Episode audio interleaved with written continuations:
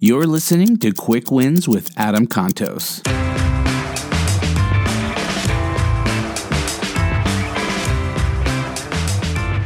I had an opportunity recently to sit down with an amazing businessman, entrepreneur, and human being, Dave Liniger, the co founder of Remax.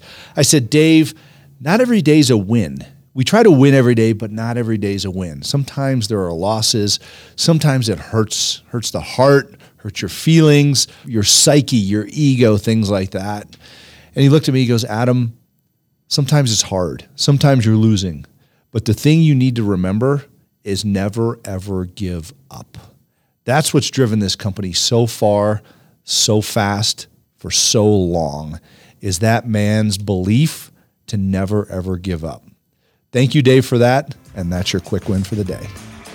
Thank you so much for listening to Quick Wins with Adam Contos. If you've enjoyed this content, head over to iTunes or wherever you get your podcasts and subscribe to Start with a Win. We release new episodes every single Wednesday and quick wins every other Friday. Remember, stay awesome, and we'll see you next week.